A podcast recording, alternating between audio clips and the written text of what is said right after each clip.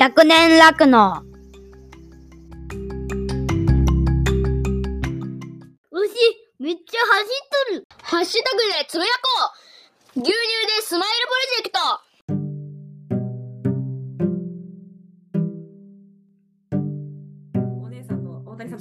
ですけど、そのイギリスでのかアニマルウェルフェアの価値観が結構ずさんだって話を大谷さんがしてて、すごい面白かったんですよ。ちょっと、ちょっとそれ話してください。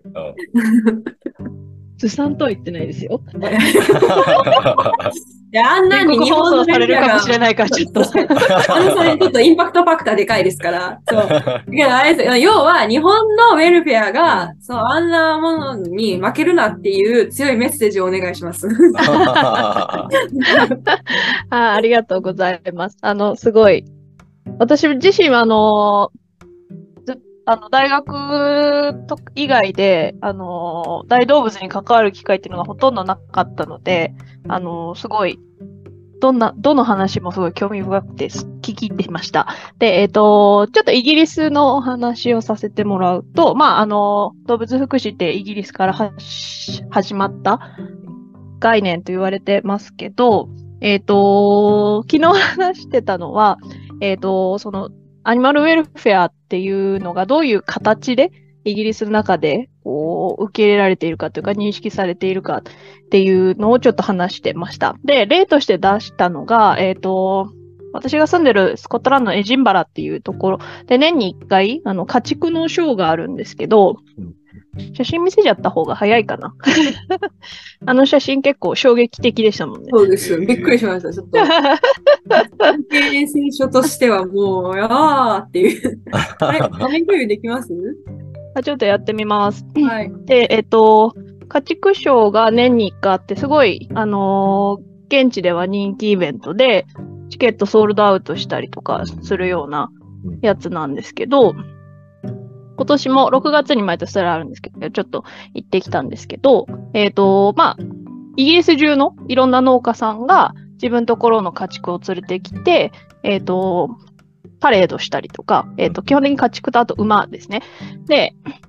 こんな感じで、これ今、あのー多分チャンピオン牛たちのパレードが行われているとこなんですけど、で、えっ、と、本当にたくさんの動物が一挙に集まるんですよね。で、えっ、と、その動物を、こう、保管していくというか、繋いでおくところ、でかい、こういう牛舎みたいなところがあるんですけど、で、こういうふうに動物が繋がれてて、で、これは本当に一般の来客、来来客の方、来客者の方たちが、あの、何の消毒とか踏み込み層とかなく、普通にこうやって私服でバーって入ってくることができる。で、えっ、と、こんな感じで牛は繋がれてるこ、みんな繋がれてるんですけど、で、えっ、と、結構衝撃的だったのがこれで、思わず写真撮っちゃったんですけど、これ大きいオス牛なんですけど、が寝てるところを、このちっちゃい子供が結構後ろからタッチしてっていうのを、本当に誰も農家さんとか監督してたりとかするわけじゃないんで、タッチして、で特にその消毒の、たもしかしたらあったのかもしれないんですけど、私はあんまり見なかった。とりあえずやってる人はあんまり見なかったんですけど、で、これでみんな普通にお家に帰ったりとか、そのままご飯食べたりとかして、するような光景が広がってたんですよね。で、ここ、これ結構いろんな観点から衝撃的で、ま、まず単純に、この、牛もですし、この人の安全性。で、それはもう物理的な安全性もそうですし、その感染症っていう観点からもそうですし。で、えっ、と、まあ、あとは、こう、これ見てもらうとわかるように、あの、常にこう水が飲めるような環境とかをこの動物たちが与えられてるわけじゃないんだなっていうのが結構自分的には学びで、アニマルウェルフェア先進国と言われてますけど、まあ、もちろんこれ多分定期的に水とかご飯あげてるしますし、この、聞いたらなんかこの家畜たちはやっぱりショーに出るために結構もうそういうトレーニングというか、まあ、そういうのに慣れさせるような、ちょっとどこまで具体的にやってるかわかんないんですけど、そういうのはやっぱりやってるので、特にこの大人の動物たちっていうのは、あの、やっぱみんな慣れている。特に触られても何も、こう、はいはいみたいな感じのあ子たちなんですよね。で、えっ、と、ただまあずっと期間中はつなぎになりますし、なんかそういうところで、こう、それこそさっきおっしゃってた、こう、1、10? うん1が、えっ、と、10? 010? でしたっけ ?10 でしたっけ？のところで結構こう、私はイギリスに来る前はこう動物福祉先進国だからもう本当銃でバーンって来るのかなと思ったら、こういうふうに意外と、あ、そうでもないなっていうところがたくさんあって、でもそれでもいいっていうのがまあイギリスのそのおおらかさというか良いところでもありますし、一方でまあちょっとこの状況はちょっと獣医師としてはどうなのかなってちょっと思いました。なんかそういうこう安全管理とか、そのリスク管理みたいなものの感覚がちょっと違うのかなっていうのは思ってます。なので、なんか、個人的にはなんかイギリスもそんな、そうでもないんだよっていうのを、こう、日本に伝えて、そうそうそう、伝えて、ちょハードルを下げるっていうことを、ちょっと目指してるんですけど、まあもちろん見習うべきところは多いですし、こういうふうにやっぱ家畜との距離が近いってすごくイギリスの特徴だと思っていて、それこそ青沼さんのポッドキャストをあの聞かせていただいたんですけどあ、こう、あの新しい牛舎で、こう、一般の方からも見えるようにうん。したっていうの、すごく、すごいいいなと思ってて、で、やっぱりそういうこう動物に対する、なんでしょう、共感性というか、あの動物は可愛いなとか、本当にそういう気持ちを育むのってやっぱり見たりとか、まあ触れ合ったりとかってすごいやっぱり大事だと思うんですよね。ただまあ、それがやっぱ貿易上の問題にもなり得るっていうところが、そのバランスの取り方が難しいところで、なんかイギリスは結構その辺貿易の方が結構ガバガバうん。なのかなと思って次の日、馬めっちゃ病気出るんですよね。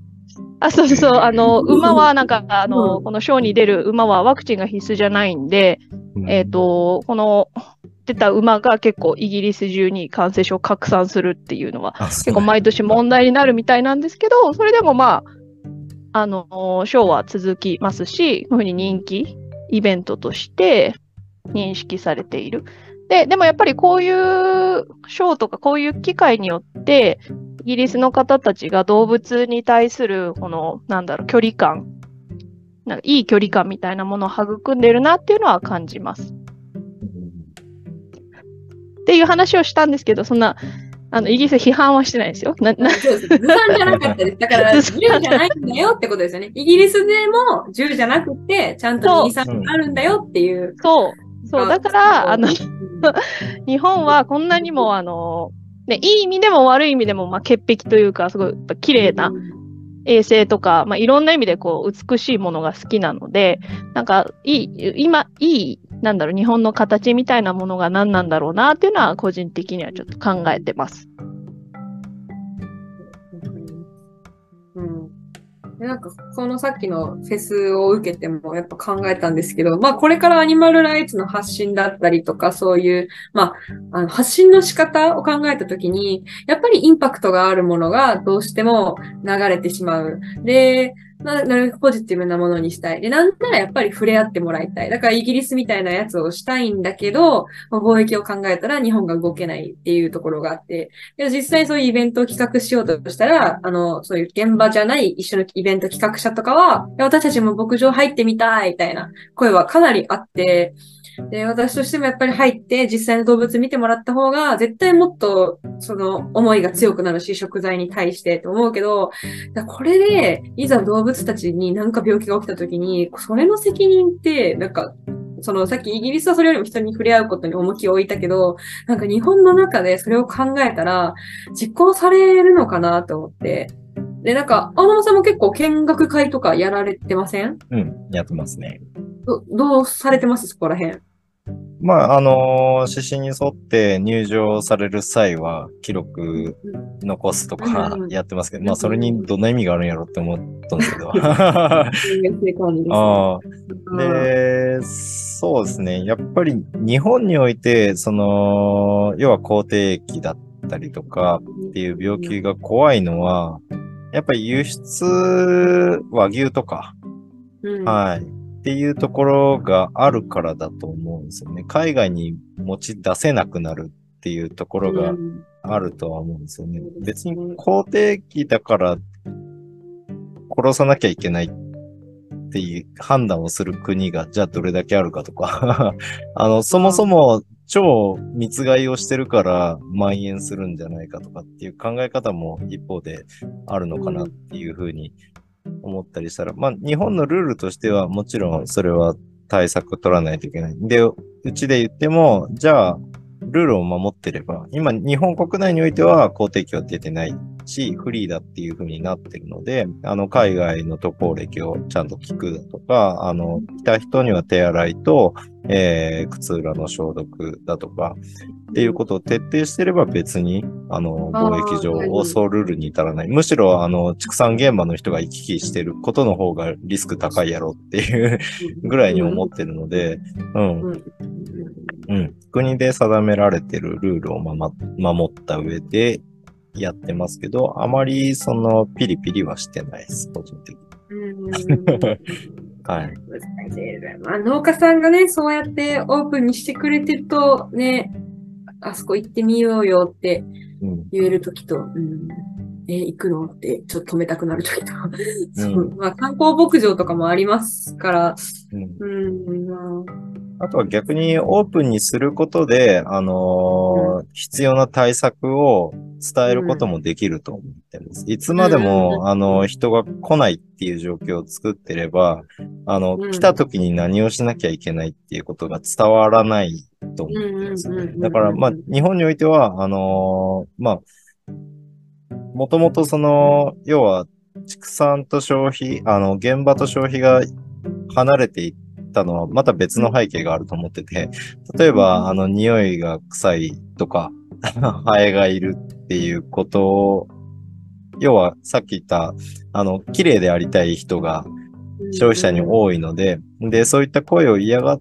た畜産農家が、いや、俺たちは決して悪いことをしてるわけじゃないんだよって、こういうもんなんだよってオープンにするんじゃなくて、あの、壁を作っていってしまったのが多分、えー、1980年代とか70年代ぐらいかなと思ってるんですね。で、そのあたりから、あのー、消費者に対して、えー、畜産現場の正しいものが伝わってないっていうことが起こり始めてるのかなと思ってます。で、えー、なので、まあ、私自身が農業高校生として、えー、酪農を知っていった中で、なんで酪農家いいことしてるの？食料生産してて、で、なんならもっと、もっと人間社会のそばで酪農をやってれば、もっと役立ってることができる産業なのに、なんでっていう思いがあって、あのー、酪農現場を開いていきたいっていう思いはその当時に芽生えた。はい。だから、あのー、ダイナミックに酪農をやる北海道っていうのも選択肢になかったわけではないんですけど、あのー、日本においての酪農が発展するためには、あの消費者により近づいていく、あえて。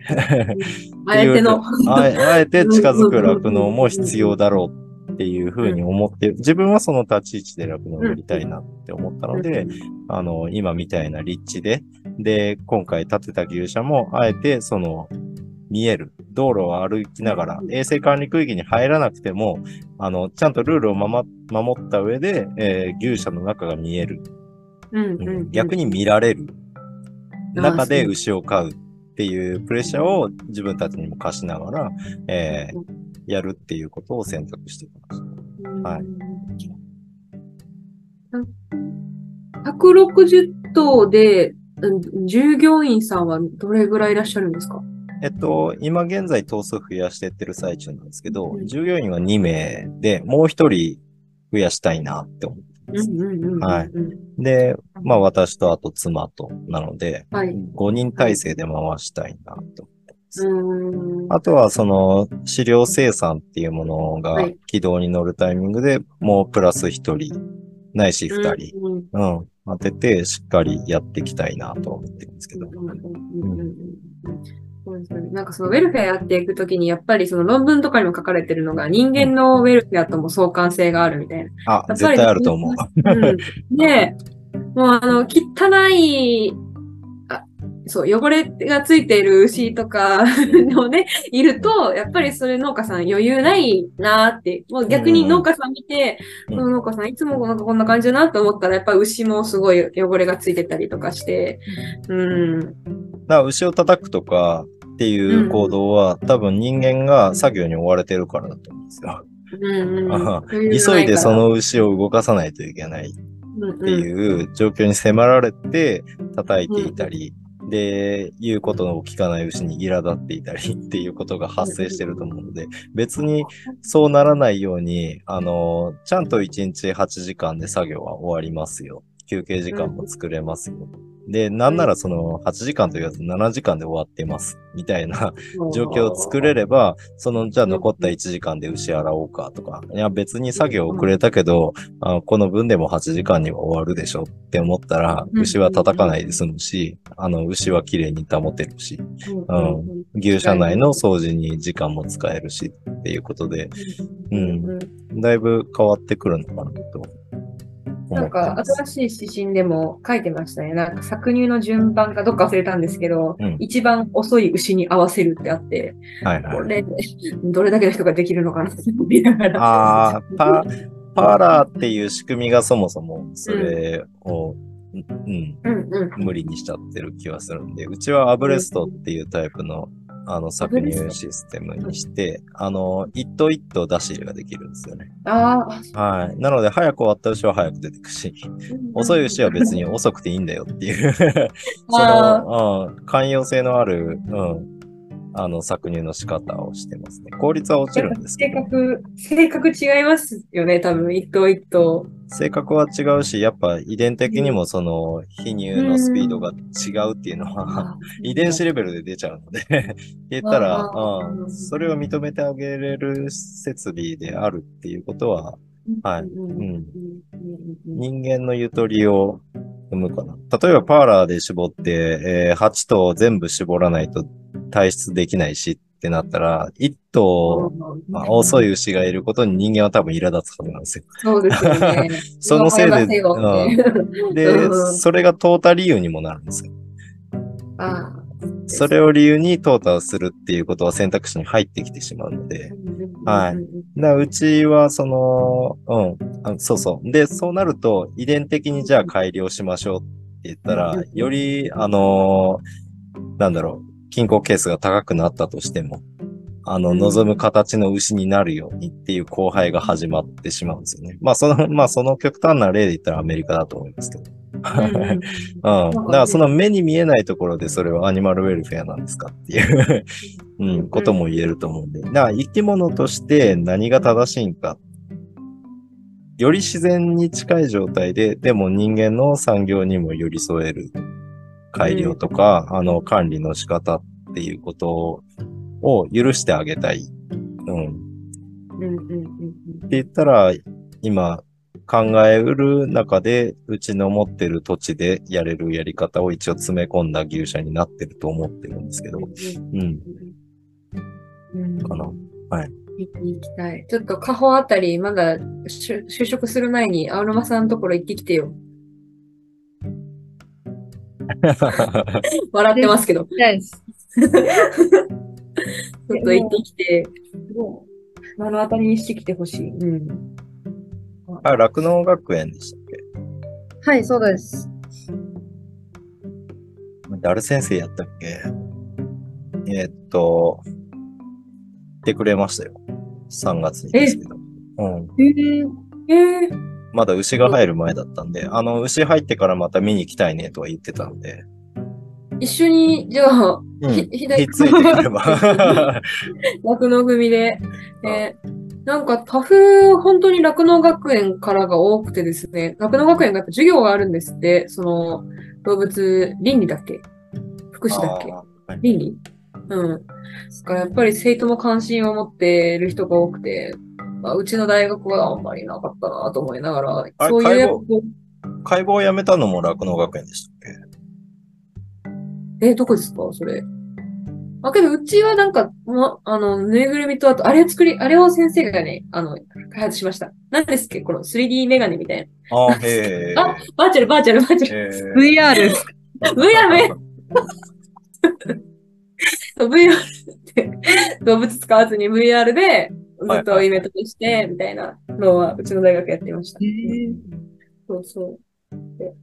まあけど本当にね、こ大学の教育も変わってきてるし、それこそ大谷さんは今北大でそれを変えようとされてて、まあなんか、その、これから世に出ていく人の意識も変わって、まあ農家さんの方でも、まあこれから必要性も分かってって、これから現場に携わる人がみんな、まあ、何をやらないといけないかっていうところがもっと見えてきたら、うん、もうちょいスムーズにいくんじゃないかなと。で、あとはもう啓蒙活動の人に、あの、現場との齟齬が本当になるべく少ない情報を発信してもらう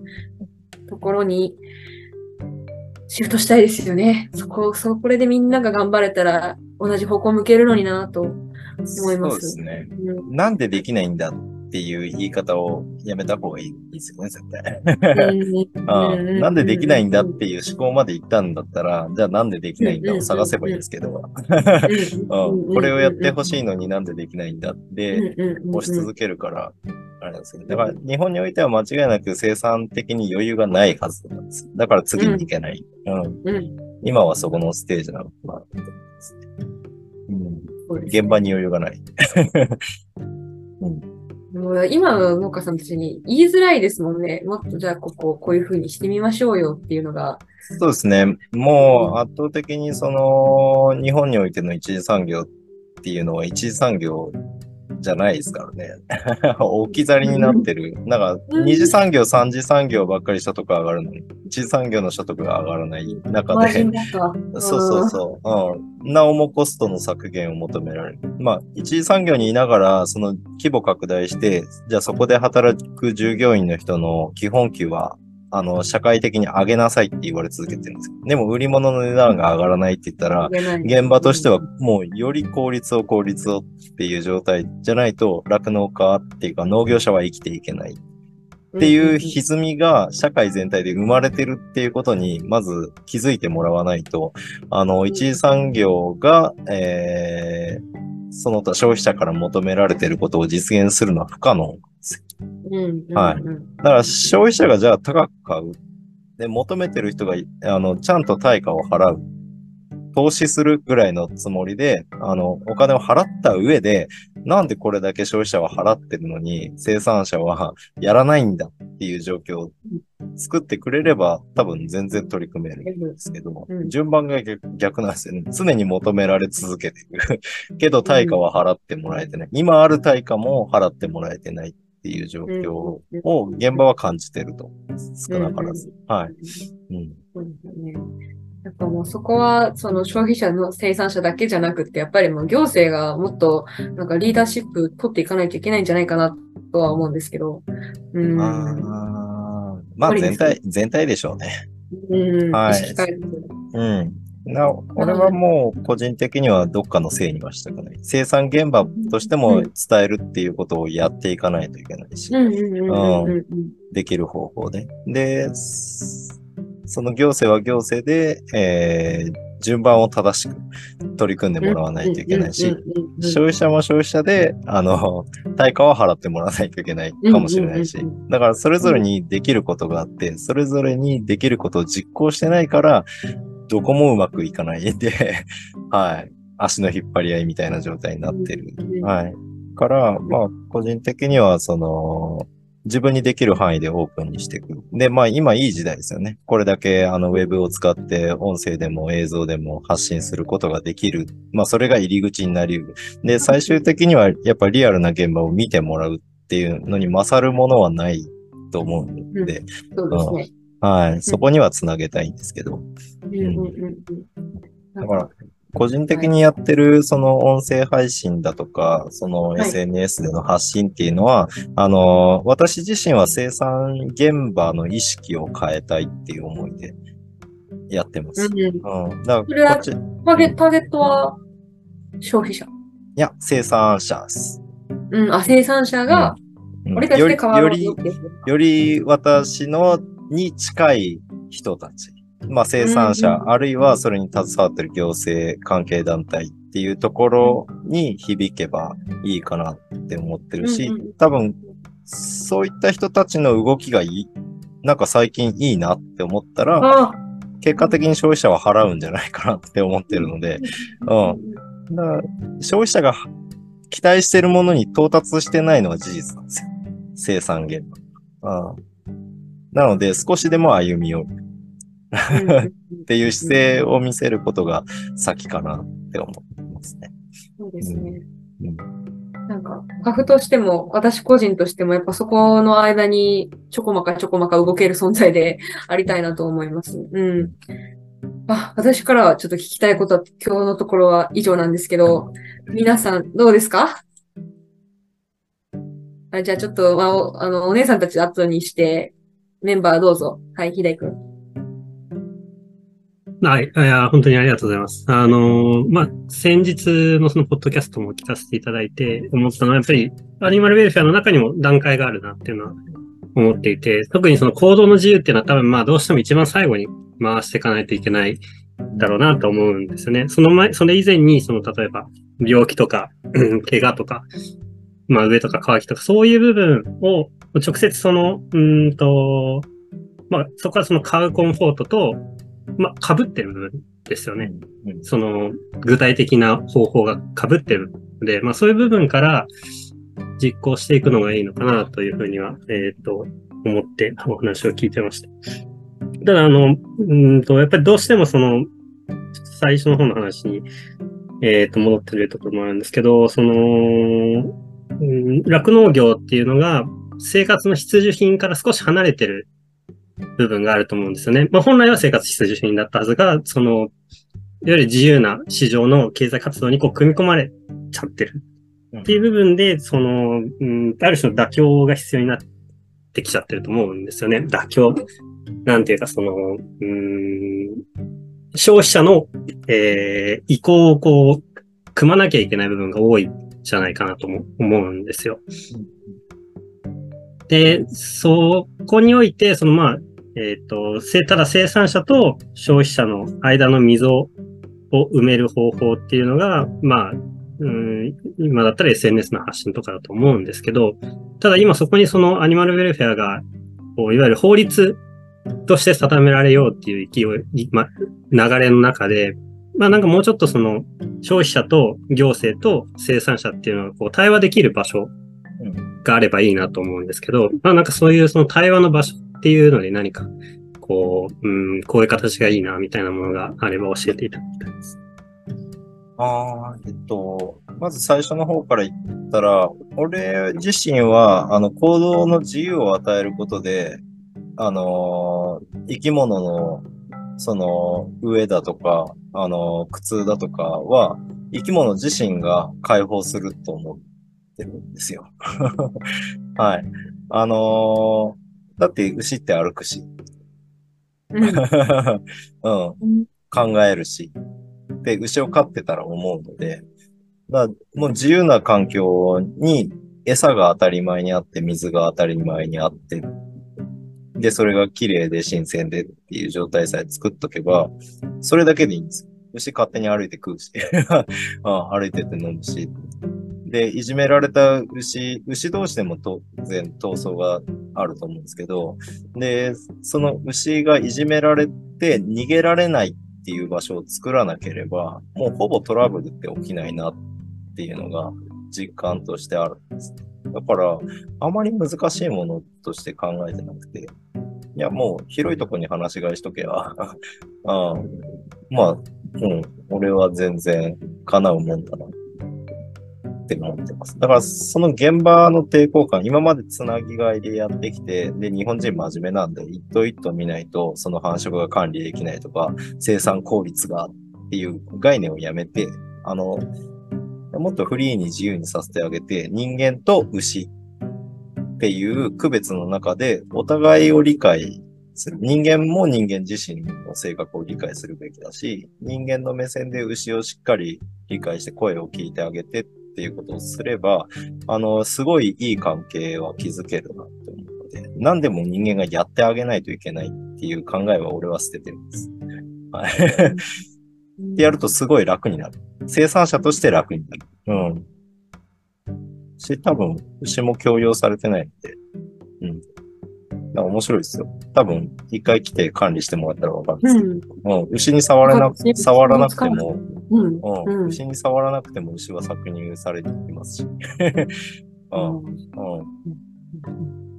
うん。やっぱ牛は追わなきゃいけないとか、あそこに連れて行かなきゃいけないっていうのは最初だけで。うん。案案外、牛って賢いぜ。仲良くなれるぜ。って思ってます。で、あとはその対話する場所っていうのは確かに必要だなとは思います。で、やり方としたら、今で言ったらまあ、ズームできるし、仲のいい人、考えの合いそうな人からでもいいと思うんですけど、あの、やっぱ手っ取り早いなって思うのは、俺やってるアプローチの仕方で、生産現場全体がまず少しずつ、あの、意識を変えていって、で、生産現場から、その、周りの期待を超えるだけの変化を見せることができれば、ほっといても、あの、親和性ってか、あの、近づけるんじゃないかなって思ってます。うん。だからこっちも相手の求められているものを叶えることができていないっていうのに気づいたら、そこにすり合わせなんて生じないはずなんです。まずはこっちから歩み寄ってあげる。うん。で、求められているものに近づく努力をする。そういう姿勢とか行動を見せる。っていうことさえしておけば、気づく人は気づくだろうし。うん。って思ってます。だからできてない段階で理解してっていうのも難しいっていうのは理解できますよね、多分。うん。俺俺自身は今そう考えてる。ありがとうございます。じゃあ次、カホ。あーえっ、と、ありがとうございました。えっ、と、なんか自分の方はちょっと、えっ、と、まだ考えがまとまってなくて、えっ、と、すごい感想みたいになっちゃうんですけど、えっ、と、なんかすごい、うーん、なんだろう。えっ、と、まあ、なんか農家さんの視点で、あの、こう、消費者の方にアプローチするっていう方法が結構し、自分の中では割と新鮮な方法だったと思うんですよね。なんか結構、その、うーん、なんか、あの、意外と、なんか自分、自分の周りが、なんかそういうのがないからなのかわかんないんですけど、結構、酪農家さんの、今、自分のイメージなんですけど、うん。めっちゃ閉塞的な感じのイメージがあって、こう、なんか外に見せないみたいな感じの雰囲気がある中で、すごい、その、見せるっていうことは、えーななんか、その、見せるっていう意識があるっていうのがすごいいいなと思った。と、あと、まあ、自分の個人的な感想になっちゃう、なんか自分の個人的なああの話になっちゃうんですけど、自分研究室でなんか疫学の研究をするんですけど、なんか疫学ってこう、がっつり国の政策と関わってくる学問で、なんか結構その疫学的なデータを、その、なんだろう、その、反映して政策を作るっていうか、このがっつりその国に関わってくる中で、なんかこういう、こういうので、ななんて言ったらいいんですかね。なんかこういうのに反映、自分の研究がこういうのにすごい反映できたらいいのかなって、ちょっと将来的には思ったりもしました。ちょっと話がまとまってないんです。受けましたということですね。はい、そうですね。はい。ねはい。すいません。はい。いや、素敵です。ありがとうございます。じゃあ、次、かりんちゃん、あの、わかる範囲で全然感想でも大丈夫。えっと、素敵なお話ありがとうございました。あと、感想になってしまうんですけど、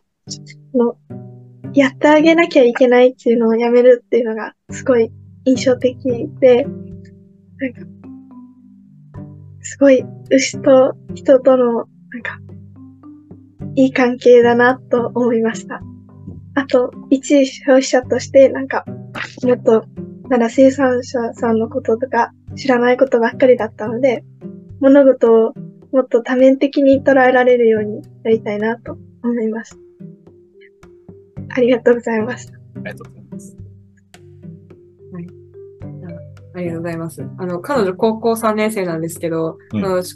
家畜の牛の獣医さんになりたいって言って、あの、連絡をくれて、はい。あそれでやっぱ牛の獣医で、かつそこからアニマルウェルフェアに興味があるっていうのが、高校生でもいるんだっていう、なんか私たちも逆にこうモチベになるというか、やっぱこの場所づくりしないといけないなっていう。まあ、メンバー他にもいっぱいいるんですけど、また皆さんと、なんかみんなを青沼さんにも紹介できるように、またイベントやりたいと思います。はい。じゃあメンバーから以上で。カホ時間なんだよね。もう、サクッとお礼言うて大丈夫やで。お礼言って退出して。わかりました。すみません、ちょっと、これから予定があるので、ここではい失礼させていきます。はい。ありがとうございました活。動か 学生なんで、夜で活動 いってらっしゃい。はい。ではありがとう、ございました。はい。はい。はい。じゃあ、よかったら、お姉さんたち、どちらか先言いやすい方でも。私さっき喋ったんで、戸上さんよかったら先に。わかりました。ありがとうございました。本当にとても、あのー勉強させていただきました。で、日本の現状を知らないっていうのもそうですし、私、海外からの視点として、まあ、一人間としてなんですけど、やっぱりその、日本の産業動物のアニマルウェルフェアって、やっぱり日本国内でも知られてない取り組みがあるっていうこともあると思うんですけど、海外はもちろん、その私たち海外にいる人たちが、日本で今アニマルウェルフェアの取り組みってどういうことが行われてるなんて聞く機会が全くないんですね。なので、やっぱりこういうポジティブな行動をされている方の、あの、お話を聞く機会があるっていうのが素晴らしいと思いますし、もっともっとこういう伝える場所づくりって先ほど、あの、皆さんお話ししてたように、本当に必要だなって私も、今自分で個人で話を聞いて思いました。もう自分が知らないことがたくさんありますし、あ、日本の今の取り組みってこういうところも現場ではあるんだなっていうのを知れるきっかけになってってすごく、あの、勉強になりました。で、もちろんその、海外で、私はそのドイツにいるから、ドイツの動物福祉だったり、アニマルウェルフェアってすごいんでしょとか、やっぱりその、大谷先生と似たように、あの、比較してお話しされる方が特に多いんですけれども、実際はその日本では日本の産業動物のアニマルウェルフェアのやり方っていうのがありますし、海外から持ってきたそのアニマルウェルフェアのあり方を、あの、無理にはめようとしても、やっぱり環境であったり、飼育環境であったり、動物の生態もそうですし、もう本当に全く違うところで、海外のやり方って通用しないと思うので、その今ある人間が提供できる動物の最低限に、あの、できるいい環境っていうところから、あとは動物たちが自分で、個々で、こう、アニマルウェルフェアに関しては、こう、その仲間同士の喧嘩というか、やり合いであったりとかって、人間が最低限提供した中で、動物たちが自分たちでこう、もう、何ですかね、ルールを作っていくと思うので、本当に私たちができることっていうのは、もう、あの、動物にとりあえず場所を提供してあげて、最低限のアニマルウェルフェアをまずそこから始めるっていうところに、本当にあの、方向が向かっているということを聞いて、こう、すごくワクワクしたというか、今後どうなっていくんだろうっていうところに、すごくなんかこう、ポジティブなイメージを持たせてもらえたことに本当に良かったなと思います。で、もちろんそのドイツでも、その放牧だけではなくて、今でも南ドイツの一部だったりとかだと、あの、まだ、なんていうんですかね、つなげたままの飼育をしているところもあったりするので、本当にその国内でも様々だと思うんです、農家さんによって。なので私もぜひ日本に行ったら、あの、いろいろと見させていただけたらいいなっていう イメージを持ちました。ありがとうございました。ありがとうございます。次、お姉さんどう？ぞ。はい、ありがとうございます。本当にありがとうございました。あのーさっきもちょっとお話ししましたけど、あの、どうしても獣医学部にいた、いても、その現場のシステムだったり、あと温度感とか、どう皆さんがどういうふうに思って働いてるのかとか、そういうことを知る機会って全然ないので、あの、すごく勉強になりましたし、あの、ぜひ学生さんにもこういう話を聞く機会を今後設けていきたいなっていうふうには、あの、心から 思いました。ちょっとまだ、そ、そこまでの地位がないんであれなんですけど、もうちょっと偉くなったら、ぜひあの、なんかお話聞かせてもらう機会を設けられればなと思いました。で、えっ、と、ちょっとお聞きしたいんですけど、あの先ほどあの、動物のウェルフェアが高くなると、働いてる人のウェルフェアも高くなるっていうお話されていて、あの本当そうだなと思うんですけど、あのまあ、今だと結構ワンウェルフェアっていう枠組みでくくられちゃったりとかするんですけど、まあいい意味でも悪い意味でも。で、一方で、その、なんだろう、それがちょっとあまりにも、こう、美しすぎるというか、こう、なんか理想論だったりとか、なんか、なんだろうな、ちょっと幻想じゃないかって思う方も多分いらっしゃると思うんですよね。実際そういう話も聞きますし。で、青沼さんがどうしてその今境地に至ったのかっ ていうのをちょっとお聞きしたいなと。あくまでなんか自分の経験的にそうなのか、それともなんか、なんかこう自分の中で確固たるこれはこうだみたいなこう理由というかがあるのかなっていうのはちょっと気になりました。えーっと、そうですね。あのー何、何が入り口になったかわかんないですけど、いくつか多分要因があると思っていて、あのー自分自身が酪農に興味を持って、で、強烈に惹かれたのが、あのーやっぱり放牧酪農だったんですよね。で、えっと、日本において北海道の開拓の歴史の中で、えー乳牛を使って開拓をしたっていう人の本を読んだんですね。で、当時で言ったら当然トラクターとかもないですし、で人間が木を切って、で、焼き畑をして、種をまいて、牛を放して装置を作ったっていう、要は人と牛が協力して、その自分たちの住む環境を作ったっていうのを知って、えー酪農って、その牛と本当に暮らすっていうことで自分たちの生活を作る仕事なんだっっていうところが、そのライフスタイルとしての酪農っていうのに、すごい強烈に惹かれたのが、まあ、入り口にあったっていうことが一つあります。で、まあ、そういった中で、くから多分、あの、牛を使って人間が生きるとか、あの、お金を得るっていうよりかは、あの、お金っていう概念が飛んでると思うんですよ。他の人よりは少し。うん。なので、まあ、牛を飼っていれば牛乳は出ます。うん。で、牛乳って日本の仕組みいいですから、あの、絞ったら売れちゃうんですよ。って言ったら、もう、そのお金を得るっていうことが、まあ、もう牛を飼ってればっていうこととイコールになっちゃってるので、焦りがないのが一つかな。だから、あの、アニマルウェルフェアに抵抗感がある人とかっていうのが、さっき言った、あの、産業として捉えすぎているっていうところ、あの、お金に余裕がないっていうところが一つ要因としてはあると思っていて、で、自分の中ではその、そう、あの、早く酪農を使って、えー世の中のためになることをしたい。あの、牛乳の価値を上げたいっって言ってた。あの、酪農業としての価値を上げたいっていう取り組みに早く到達したいっていう思いがあったので、牛を飼うことに頭を抱えたくなかったんです。うん。だからもう、その技術に宿泊してる永久にその牛をより、えー短い期間で妊娠させて、一頭からより多く絞ってっていうことに生涯を捧げる人も当然いますけど、私はもうそこは脱してると思ってます。だから酪農を使って、えー人間社会の課題解決に、えー取り組みたいってステージに入ってるので余裕があるのかなって思ってます。かな？うん。多分そんなところから、今、そのアニマルウェルフェアだとか、あのーより求められる酪農だったり、まあそもそもその牛と生活してるっていう状況がもうアニマルウェルフェアかなとは思うので、はい。面白いです。うん。うんありがとうございます。うん本当にし。自然な感じでそこに到達してます。もともとのその青沼さんのなんか気質というか、こう、野望というか、うん。そもそもこう動物との青沼さんのこう付き合い方みたいなものもあってっていうことですかね。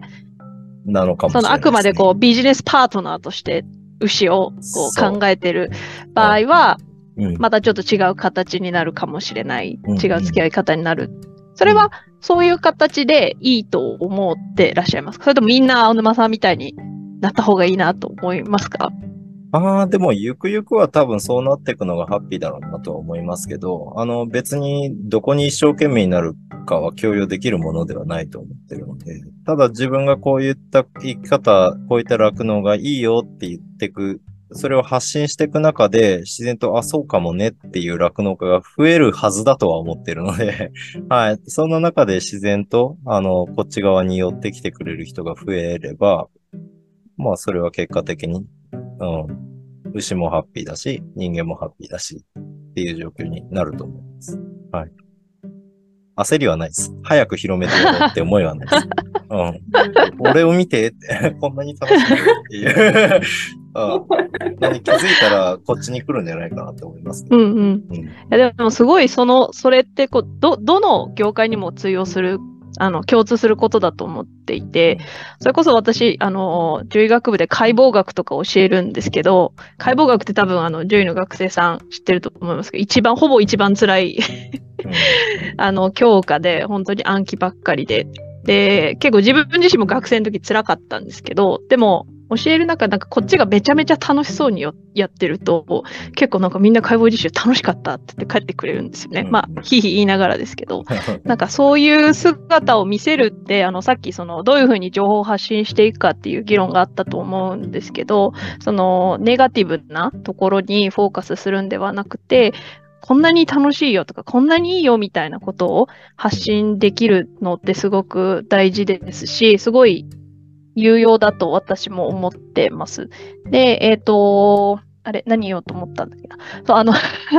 こういろんな情報発信の仕方があると思うんですけど、なんかこう、先ほどこの生産者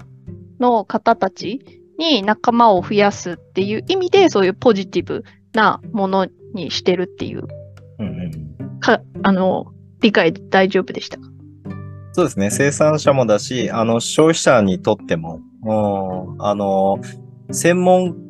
的な部分で、えっ、と、厳しい言い方をしながら啓発活動をしてると、余計関わりづらいじゃないですか。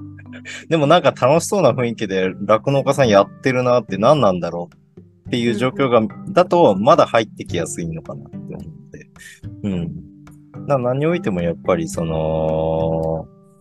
確かに衝撃的な刺激の方が、あの、瞬間的には脳に残りますけど、でもそれをじゃあ自分に落とし込むかって言ったら多分別の話で、やっぱり楽しいことが人間は好きだと思うし、はい。なので、そういった意識でやってます。はい。私もそれに気をつけて発信していこうと思います。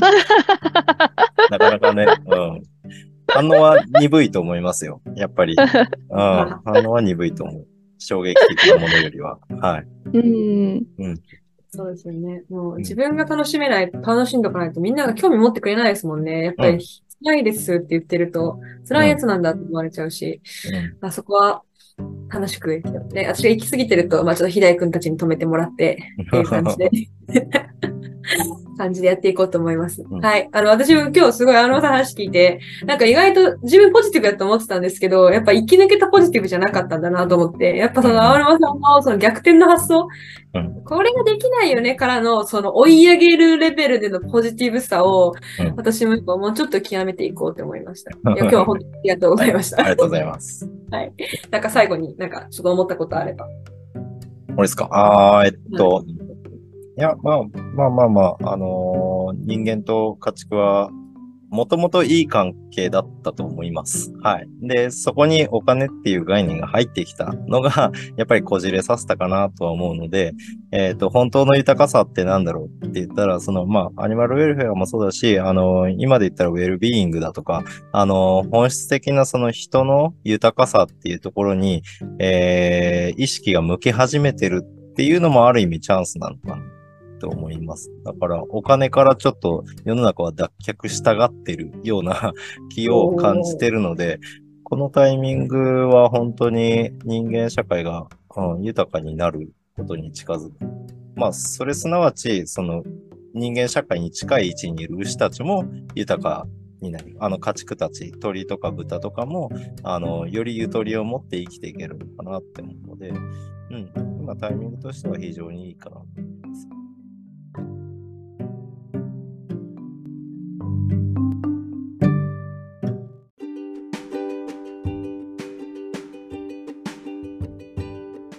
はい、どうも皆様、こんにちは。岡山小橋ランドのコバちゃん。誰コバちゃんって？え、コバちゃん知らないんですか？今小橋ランドですよ。知らないんですか？何がおもろいこれ。この笑いのツボがどんどん浅くなっていくんですよ。こう329まで行ってしまうともう。押せてないやん、今の。おしらく。